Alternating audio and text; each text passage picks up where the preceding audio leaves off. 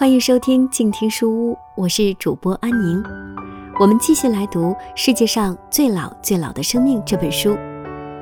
今天我们一起同作者来到欧洲，在英国的教堂庭园中，古老的欧洲红豆杉树远非罕见。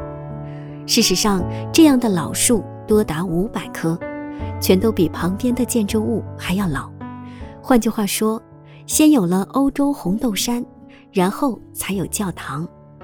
人们对此有很多理论，让欧洲红豆杉的象征意义涵盖了从黑暗预言到永垂不朽的广大范围，其间有各式各样的实践上和神话上的解释。当然，欧洲红豆杉很可能在原始宗教中具有某种特殊地位。它的意象在后世又重新指定到了基督宗教之上。苏格兰的福廷格尔欧洲红豆杉和威尔士的朗格尔诺欧洲红豆杉都无可争议地超过了两千岁的界限，完全诞生于基督宗教出现之前。相对来说，福廷格尔欧洲红豆杉的年龄估计值有更大的误差范围。人们认为它在两千岁到五千岁之间，它早就分裂成了许多形态各异的较小的茎，中心主干则已经不存，无法钻取树心样品。据说，它原先完好的树干里有个树洞，曾有一些年轻人在树洞里点起篝火，加速了它的毁坏。早在十九世纪三十年代。据说，就有不少人从树上摘取纪念物。为了保护它，人们不得不建起一道厚厚的石墙。我到达爱丁堡的时候，已经有六七个星期都在路上了。现在是刚从南非回到北半球不久。我向北驶离这座城市，在阿伯费尔迪一户人家订了一间空闲的卧室。阿伯费尔迪小镇只比福廷格尔略大，以帝王蒸馏坊著称。虽然这里风景迷人，但我一路舟车劳顿，已经疲惫至极。我很幸运，赶上了一个无雨的下午，可用来摄影。但到傍晚就下起雨来，电也停了。于是那天晚上，我没有蜷缩在房间里，而是和房东坐在厨房桌子边上。手拿一杯本地苏格兰威士忌，就着烛光谈天说地。他们聊起隔壁的房子原来归 J.K. 罗琳所有，这里冬天的白昼短的只有七个小时。男主人参加了自行车骑行队，下午三四点的时候就会带上头灯外出骑行，借此对抗冬天那让人郁闷的黑暗。我等着看他们会讲起欧洲红豆杉的什么样的传奇故事。对朗格尔诺欧洲红豆杉来说，有个威尔士传说是这样的：教堂庭园一年里会有两次被记录天使光顾，这是一种灵魂，或者说是脱离了肉体的人生，会把教区里这一年来将要离世的人的名字都呼唤一遍。有一个人不相信记录天使的存在，跑到教堂来，想证明所有人都是错的，不料却听到记录天使呼唤了他的名字。果然，这一年他就死了。当地人常说的故事就是这样的。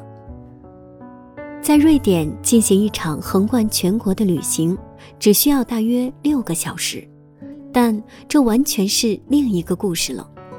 我要找的树则生长在这个国家的西南边陲，在一个多山的国家公园中。这个国家公园在北极圈以南几百英里处，边界也进入挪威境地。我最小的妹妹丽莎参加了我的考察。现在是九月，天气好极了。我们抵达达拉纳省时，天色已晚。第二天早晨，我们带上水和午饭，两人在各带一部分摄影器械，就向着富卢福耶莱特山出发了。尽管天气绝佳，游客却不多。有些人去了极为吸引人的自然中心，这栋建筑像一只鸭子一样隐蔽在自然中，从一个方向完全看不到。自地板直达天花板的玻璃窗，在较远的一端面对的是保护完好的草甸。其他游客则步行前往观赏风景优美的瀑布。我们走在公园更深处，看到了色彩缤纷的藓类和第一，还有在秋天的爽气中展着黄叶的各种灌木。我曾在格陵兰找过的黄绿地图一，也在它们中间出现了。在格陵兰的时候，我历经艰辛才找到它们，现在看到它们长得如此之大，随意攀附在路边岩石上，简直让人觉得好笑。不过这也是有道理的。瑞典比较温暖，所以它们的生长速率要快得多。尽管它们比格陵兰的同胞长得大，却更年轻。轻松的林间漫步变成了更为陡峭暴露的攀登。随着我们努力沿山路向上朝挪威云山的方向行走，天气越来越冷，风也越来越大。如果你事先没有专门的知识，就想邂逅这颗特别的云山的话，你会发现找到它的机会异乎寻常的小。事实上，即使我和丽莎已经看到了它所在的高原上，我们还是根本找不到它。出于保护的目的，它的精确位置对公众保密。但就算发现它的莱夫库尔曼给我们指点了方位。我们最后还是只能走回到自然中心求人带路。后来我才知道，我们第一次上山寻找时已经离它很近了，却没有认出它的标志特征。云翻滚而来，又席卷而去。在拍照的间隙，我把双手插在衣服口袋里，免得冻僵。人们用放射性碳定年法确定了这棵树的年龄。在斯坎的维纳亚岛上，还有另外大约二十棵云杉，也是这样测年龄的。它们的分布范围的长度超过七百英里，从瑞典的山区直达芬兰境内，年龄都超过了八千岁。库尔曼在电子邮件中告诉我，几乎所有这些古老云杉都呈现了和老西科一模一样的生长特征。他将其描述为。基部有密密的一圈枝条，向上到达雪面，在这个平面之上，只有一或几枚直立的茎，高二至四米。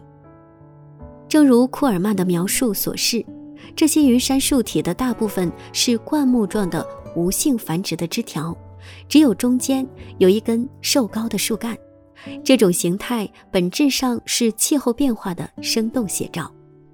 在老西科生命的前九千五百年间，你大概只能见到低伏于地的分支。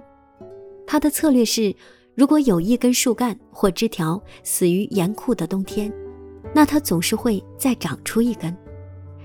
比起只依赖单一的树干生存的策略来，这个策略的胜算要大得多。但是在二十世纪四十年代后期，情况发生了变化，山顶高原开始变暖。导致植被带向上移动，于是这些云杉现在不再只在雪线附近贴地生长，而是有了大约十六英尺高的瘦长主干。尽管研究树木个体很重要，但库尔曼和他的学生也用更宏大的视角去调查高山树线位置和结构的变化，作为具有重要生态学意义的气候变化的指示。和早期预警。为什么这棵树叫老西科呢？原来它是库尔曼命的名，用来纪念他的爱犬。如果用狗的年龄来衡量的话，我想这棵云杉该有六万九千六百五十岁了。好了，世界上最老最老的生命这本书就为您分享到这里。如果您喜欢这本书，欢迎购买纸质书籍进行阅读。